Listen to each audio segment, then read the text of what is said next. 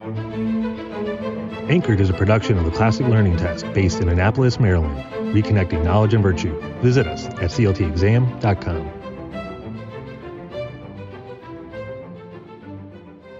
Hello, welcome back to the CLT offices. We're glad you're here.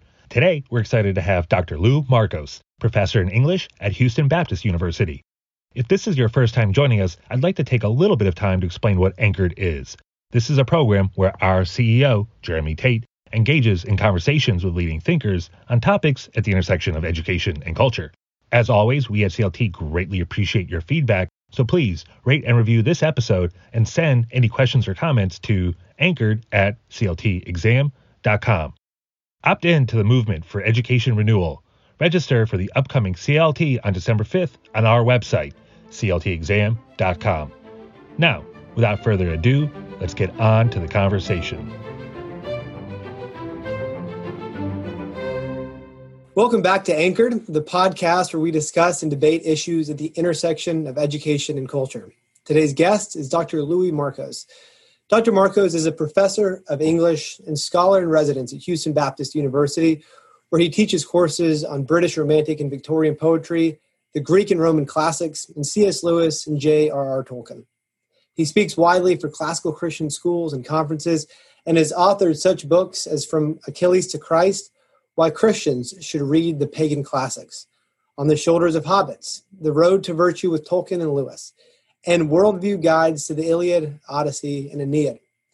Dr. Markos has a new book coming out, The Myth Made Fact Reading Greek and Roman Mythology Through Christian Eyes. Dr. Markos, welcome. Great to be here. Thanks so much. So, to begin, can you tell our listeners a bit about your background and yourself? I grew up like, like a lot of young people, I think, I read the Chronicles of Narnia as a kid, but did not know the sort of Christian background. And I went to Colgate University in upstate New York. I double majored in English and history, but my first love was English. I knew pretty early on I wanted to be an English professor, and I went on to University of Michigan. And I specialized there in Romantic and Victorian poetry. But since all four of my grandparents were born in Greece, I've always had a love for Greco Roman things. But all along, C.S. Lewis was just sort of a passion and a personal love. But what happened was back in, let me see, back in about 2000, I did a lecture series for the Teaching Company, also known as the Great Courses. And I did something on literary criticism. And they liked it so much, they said, Can you do another one? And I gave all these ideas that had already been done. And I finally said, Well, I've always loved C.S. Lewis. They said, do it. So I spent the entire next summer taking notes, cross referencing everything, kind of made myself into an expert. I did the lecture series. The lecture series turned into a cover article in Christianity Today. But I've also been very much a person in Christian apologetics. So apologetics and C.S. Lewis go together. About 10 or 15 years ago, my passion for classical Christian education took off. Right now, my son teaches grammar school Latin at the Geneva School of Boerne, Texas, and my oh, yeah. daughter teaches uh, middle school music at Founders Classical Charter School up near Dallas in Lewisville. So yep. we are a classical Christian family, and that's why all my loves for the Greek and Romans and Lewis and Tolkien sort of all come together. I could, I would be a good person to take the classic learning test. I'll tell you, uh, Jeremy. Okay, Dr. Markos. In the past, you've discussed that the humanities has over specialized. Uh, do you believe that a modern emphasis on producing experts weakening the humanities overall? It is definitely doing that, Jeremy. And I, I will tell you that uh, almost all Christians, especially evangelicals, will tell you that C.S. Lewis is their role model. But he's actually a double role model for me. And hmm. one of the things that Lewis didn't just teach me this, Lewis liberated me to be a generalist and not just a specialist. I do have a specialty, British Romantic and Victorian. That's what I did. My, my dissertation was on Wordsworth. But Lewis has been one of the people that has encouraged me that a true humanist, in the true sense of the word, a Christian humanist, needs to learn as much as he can about all different periods of literature, about history and philosophy and theology and music and art as he, if he has time as well. And I believe that we have made a big mistake in the humanities of overly specializing. We have pathetically wanted to be like the social sciences, and the social sciences have pathetically wanted to be like the sciences. And we've really given away our our heritage. We sort of you know sold it for a mess of pottage, uh, like in, in the book of Genesis. Mm-hmm. And I think we need to return to the concept of the Renaissance man, of the public intellectual, of the G.K. Chesterton, who can write and discuss and make links and, and, and connections and synthesize things. We often ask our professors here about their greatest classroom challenges. Uh, we had Dr. Jessica Hooten Wilson, I know you know well, on a few weeks ago, and she, she spoke about the idol of use. Uh, that many students come to college believing that education serves only a, a practical or utilitarian purpose. Uh, philosopher Jen Frey also noted that many students are overly concerned just with external motivating factors. Uh, what do you find to be your biggest challenge in the classroom? It really is. And this is why I love the homeschoolers and the classical Christian school kids. And I'll tell you why. Not only do they generally have a respect for the humanities, but just as importantly, their parents do. Their parents understand. You know, Jeremy, we live in, in, a, in an age where I'm trying to remember the statistic. Most people will change their career, not just their job, but their career three or four times in their life.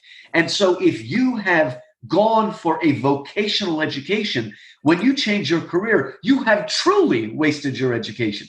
C.S. Lewis wrote a book called The Four Loves, and he said, Friendship may not have any survival value, but it gives value to survival. I like to say that about the humanities. They may not have survival value in the vocational sense, but they give value to survival, value to everything. And I was just speaking to some prospective parents uh, at Houston Baptist University, and I told them just Google uh, businesses and liberal arts, and you will find that businesses are hungry for liberal arts majors who have critical thinking skills, creative thinking skills, who can think outside of the box one of my heroes was Cardinal Newman, uh, John Henry Newman, and he wrote a book called The Idea of a University. And he said the real job of the liberal arts and what we call classical education is what liberal arts used to be. They're almost synonymous, right? We just have to be reminded of that. But he said the true role of the liberal arts is, in a sense, to make ladies and gentlemen, to make people that can take up any post with honor and dignity and, and skill as well, that they're flexible and they can move. And especially in a democracy like America, the liberal arts makes virtuous, morally self regulating citizens. And so it is useful, but in a much higher sense. I want to talk now about your book for a bit, and I'm uh, assuming uh, this this title, "The Myth Made Fact." I'm thinking about this famous conversation that really ended with Lewis's conversion, uh, first to theism and then to Christianity. Is that where the title comes from? It, it really did. See, you know this, but almost everybody knows that Lewis was an atheist before he became a Christian. But most people think he went directly from one to the other, which is what Chuck Colson did, Lee Strobel, Josh McDowell. But as you mentioned, Jeremy, he became a theist before he became a Christian. And the thing that was holding him back is, like myself, he was a student of mythology, legend. He loved it. And he knew that the mythology of the world was filled with stories about dying and rising gods. And he couldn't get over that. And one day he was taking a walk along the grounds of Magdalen College, Oxford. Addison's Walk, it's called, around an old deer park. And everybody should go there. It's kind of a, a pilgrimage that any Lewis lover has to go to. And while they were talking, Lewis explained, I don't understand how the death of a, you know, a, a rabbi in Palestine 2,000 years ago has anything to do with me. I mean, okay, it's a beautiful story, but it's just the Hebrew version of the same myth that we see across antiquity. And that's when Tolkien said, Lewis, Jack as he called him, what if the reason Jesus sounds like a myth is because he's the myth that came true? He's the myth that was made fact. And that was the galvanizing moment that moved Lewis from theism, a belief in God, to Christianity, a belief that Jesus was the Son of God. And that, that's the title of my book because I believe, Jeremy, I believe it's not only okay for Christians to read pagan mythology. I think it's a good thing and we can learn from it. And when I say learn from it, I don't just mean come up with cute sermon illustrations. I mean, we can learn real tidbits of goodness, truth, and beauty by reading mythology, because even though God spoke directly only to the Jews, what we call special revelation, the prophets, the Bible, Christ himself, He spoke to all people through general revelation. He spoke through our conscience, he spoke through the creation, and he speaks as well through our imagination, through what C.S. Lewis called the good dreams of the pagans. Mm. And so a lot of truth comes to us. Now, thankfully, we have the Bible as our touchstone so we can measure those truths but there are real truths and that's what i'm trying i'm excavating i'm mining i'm retelling 50 greek and roman myths and then i'm trying to say what can we learn from them? And there's a bunch of questions in there uh, how can we wrestle with this and actually increase our faith by a direct wrestling with these myths that have been around for thousands of years this is beautiful. I, I want to read a, a, quick excerpt from The Myth Made Fact. So, you, you state reason over imagination has convinced large numbers of Christians to focus heavily on systematic theology and logic based apologetics while shying away from those more aesthetic, imagination based aspects of the faith that resist rigorous analysis. By doing so, they have cut themselves off from what I would boldly call the ministry of myth. Uh, can you discuss the ministry of myth and why this idea compelled you to, to write the book? Now, I think what I'm going to say is true for all generations, but I think it's particularly true for this generation.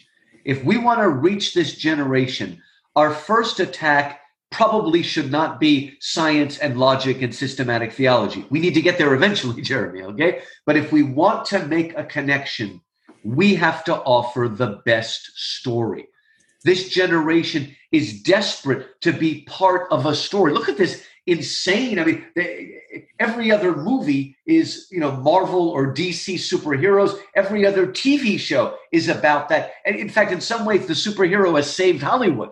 I don't know if Hollywood's going to survive COVID now, but uh, there's a desire to understand and to be a hero. What does it mean to be a hero? They want to know. And here's something that a lot of people don't know, Jeremy. Um, a lot of Christians, myself included, speak of the meta narrative. The meta narrative is the great overarching sacred drama that all other stories fit into. The ironic thing is, it wasn't the Christians that coined that. It was the postmodern relativists who coined it, and they coined it to tell us that there is no meta narrative. And these kids may be taught that, but they don't believe it. They understand there's a greater story creation, fall, redemption, restoration, and they want to be part of that. And I think one of the great connections, this ministry of myth, is to reach out to them and show them the story that we all have to seek after. You, know, Jeremy, the existentialist taught us that existence precedes essence. What that means is we're born as a blank slate. We have no meaning, no purpose, no essence. And as we go along, we make up our own meaning. Well, people may say they believe that, but nobody lives that way. Almost everybody I've ever met believes that they were born with a purpose, and part of their job is to figure out what that purpose is, to figure out what their calling is, and seek after that. And this generation is no different. I don't care how much relativism is thrown at them, hmm. they have a sense that they've got a purpose. They want to be part of something bigger than themselves. So I know some good friends that are, are diehard Louis Markos fans. They love your work, and, and I've heard from a number of them that, that you have a, uh, incredible ability to sleep little, to have an incredible productive output, uh, to read more books than most people read in a decade. When you're writing a book like this, uh, did you ever have moments of, of writer's block? Were there any uh, difficulties that, that kind of stopped the process for you? Well, I'll tell you what's so fun about this book, Jeremy. Myth Made Fact. When I wrote it originally, it was somewhere around 50 to 60,000 words. It had 50 myths. And then for each myth, I had a sort of Christian interpretation. And then I had a few other uh, things at the back. And I sent it out to Classical Academic Press, and they said, We love this, but we want it to be twice as long. Publishers never tell you that. Publishers say, I want it half as long. And so hmm. I basically wrote a second book, and it was a lot of work because I'm not usually the type of person who writes like textbooks. And, and, although this is not a textbook, it is a book. It can be used as a textbook again because they really encouraged me to, you know, put put the nose to the grindstone. And I have a section for every chapter now that's filled with questions, and not you know yes or no questions, but real study questions to dig into. And it was a lot of work. But you know what I did, Jeremy? And I don't even know if I told Classical Academic Press what I did is I kind of went through my head and I thought about all the speeches I've given over the last 10 or 15 years. And then I thought about all the Q and A that I've done with all my speeches. And that's where I actually drew on a lot of those questions. I try to remember what were the questions people asked after I finished my speech. And that kind of inspired me. So it was very challenging uh, to think, you know, maybe a little bit more strictly pedagogical and come up with questions that could be used by uh, book reading groups and or even people that want to read it devotionally. And so that was a great challenge for me to to dig down and try to offer as many ways of building on this for teachers and homeschool moms and everybody else. And it was it, worked out well. I had a lot of help from CAP. They're they're really uh, great, and they're giving such a push on this book like I've never had in all the books I've published. So it's been a lot of work, but it's been exciting. And when when does it hit the press? November twenty third or so. So it's in time for Christmas gifts, and it's beautiful. I mean, it's a hardcover book with color illustrations inside. They've done all sorts of beautiful things. Like we decided to come up with a lot of notes, but the notes are done in different colors and things like that. It's just a beautifully laid out book. Uh, and so, yeah, it's coming soon. And what's really exciting, Jeremy, you probably know the Classical Academic Press has this thing called Classical University. It's one of those subscription things where you pay a monthly fee and you can watch all these videos.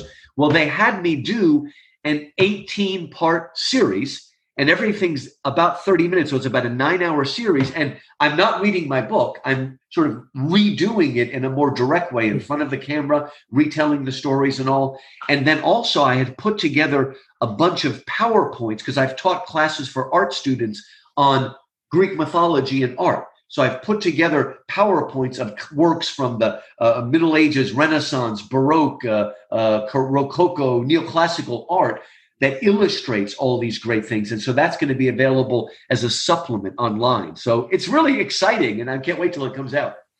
I want to go back to, to C.S. Lewis for a minute. And I, I really couldn't exaggerate enough or, or overstate uh, the influence Lewis had on my own life. I, I, became a Christian when I was 18 through a ministry called Young Life, and somebody gave me a copy of Mere Christianity. And I think in those pages, I learned more than I did in you know my my entire you know, maybe sixth through 12th grade uh, education lewis absolutely transformed the way that i thought about the world. And then in seminary i took an elective on lewis uh, and that was where i, I kind of got this deep desire to drink from the same well he had drank from in terms of um, the world that he was speaking out of. I, w- I will tell you jeremy the more you know the great books the canon the more you will respect lewis not the less because Lewis has absorbed all of it. That's why I love every, at least every two years, I teach a class on the Chronicles of Narnia.